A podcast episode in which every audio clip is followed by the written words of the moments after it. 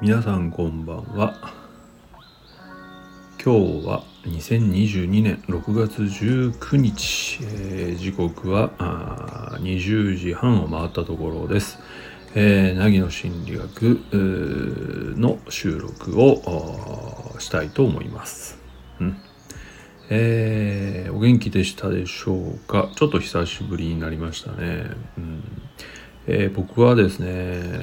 さっき数えたんですけど、先々週の金曜日の夜かに、えー、急に、えー、腹痛に襲われまして、うーん、あのー、ちょっと立ってられないぐらいの激痛が襲ってきましてね、これ前にもあったんだけど、うん、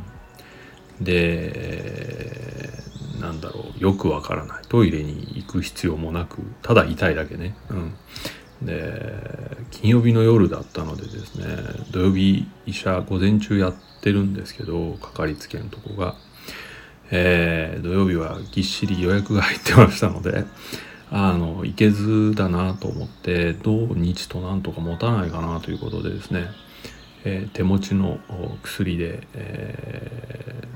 ー、飲んでたんですけどね、その金曜の夜ほどの激痛ではないけど、土曜日も日曜日もそれなりに痛くて、ずっとあの結構ね、久しぶりにやばいなって思いながら過ごしましたね。うんで月曜日に医者へ行きましてね、午前中にまあ症状を話したんだけど、うんどういうことなんだろうっていう話で、うん、一応まああの薬は出してもらいましたけど、ちょっと様子見てこれでっていうことで、うん、だからまあちょっとずつ痛みが日々ね、えー、収まっていく感じで、でも先週いっぱいぐらいなんか痛いなっていうのは続いてましたけどね、あの今週に入ってようやくちょっと落ち着いてきたなっていう、今週に入ってっていうのは昨日からか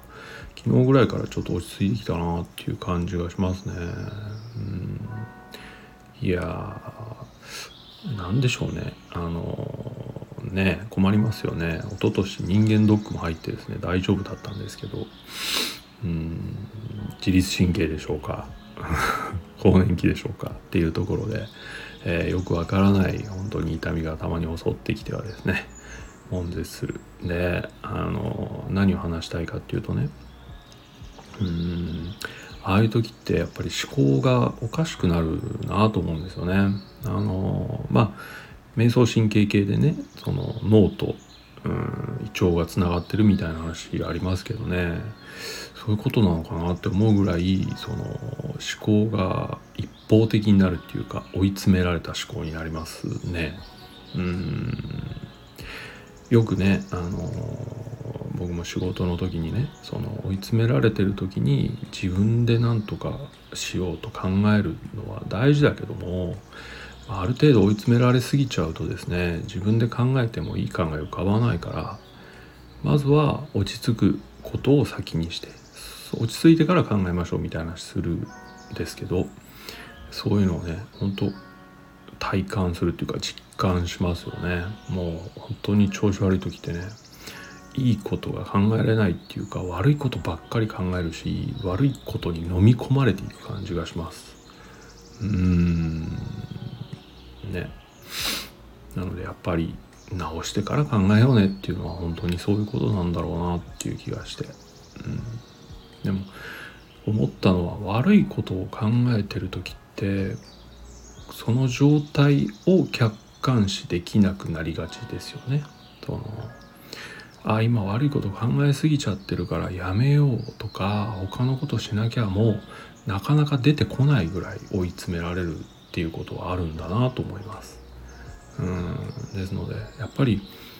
うん、常々そのこういう状態になった時はこうするみたいな思考のなんていうのかな、逃げ道みたいなものは用意しておかないと、やっぱりその時どうしようか考えていてもなかなか考えれないんじゃないかなっていうのを、まあ、思った次第ですね。うんはいあとちょっと人とまあなんていうの、その接点を持てなくなりますね。やっぱり余裕がないっていう状態になるからね。まあその仕事上ね、あのー、毎日いろんな人と話すっていうことはしてるんだけど、それ以外の時間をもう人と話せないんですよね。うん、なんか全然余裕がないですよ。調子悪いっていうことでね。そうそう。で、人と話すっていうのはあのすごくそのなんていうのかな、脳を活性化する上ではね、まあもちろん会う相手っていうか楽しい相手と話すのは脳を活性化する上で非常にいいと言われてはいるんだけど、だからそういう時やればいいんだけど、やっぱりさっきも言ったように、ね、思いつきもしない、とにかく閉じこもっちゃう感じね、あの精神的に、うん、そういうことは多分あると思いますのでね、えー、僕もいつもね、まず落ち着いてとか偉そうに言ってますけどね、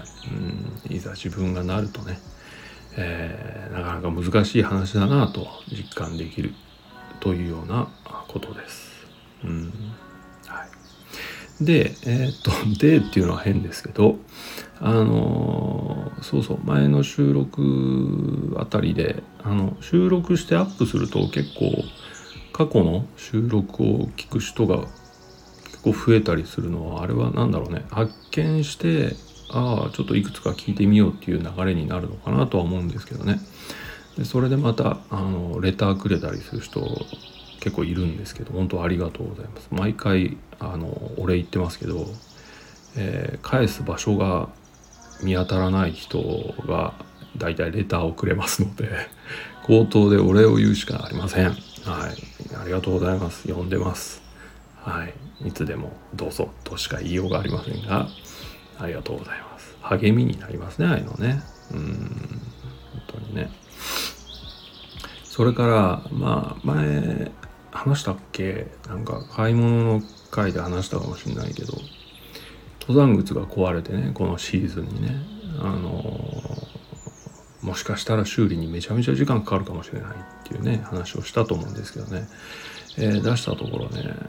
一応確認してもらったらにかげつからさんかげつかかるっていうことで、やっぱり秋になっちゃうっていうことが分かりましたので、まあこれはあの 修理は、修理はするけど買うかなと思って新しいのを手に入れました。あついつい先日ね、ちょっと動けるようになってからですけど、はい、うーんと僕はどこかでお話したかもしれないけど、大学卒業して、えっ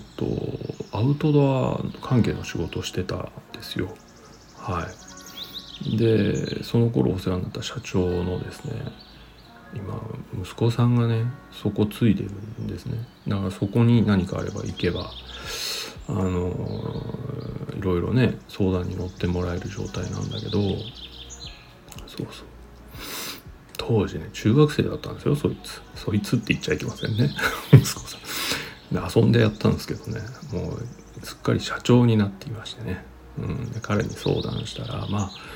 あ、あの今持ってるやつがそもそもあの重登山用っていうか、ちょっとね、ハードな使用用の登山靴なんですよ。うん、えっと、テント担いで重装するとかね。そういう感じ用に作られたやつを僕は結構ごついの好きなんで買ってたんだけど、まあなんていうの、軽めの日帰り登山とかだったら今のトレンドはこれですよって勧めてくれたやつが結構履きやすくてね、やっぱりね時代はどんどん進化してるなと思いましたけど、えー、だからちょっとねあの気に入ったやつを見つけたんでおすすめされて、それを購入しまして、今えー、見えるところに置いてあります。はい、もう見るだけで、えー、山に行きたいですが、ね、あのずっとお腹痛かったということと、仕事があるし、そして梅雨に入ってますのでですね、大体僕は雨男で有名なので、水曜日は雨と、まあ、決まっていますので、大体当分行けないかもしれないですけど、もし水曜日雨じゃなかったらもう絶対行きたいなと。今靴を眺めながら気持ちが高ぶっております。はい。あとは急にお腹が痛くならないように祈るだけです。ね。うん。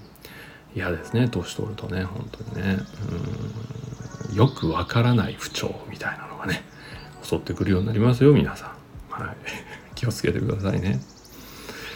というわけで、あのちょっと近況報告じゃないんだけど、あのお礼を早く言わなきゃと思ってですね、もうにしゅうかんぐらい経っちゃったんで申し訳なかったんですけど、うんえー、そのことと、あとちょっと調子崩してました、ごめんなさいっていう、ごめんなさいって誰に謝ってるか分かりませんけど、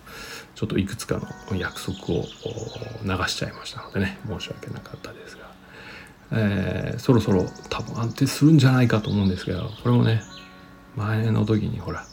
いややっと調子良くなったんだよって言ったから悪くなったので、今回はですねやっと調子良くなったという発言を控えて、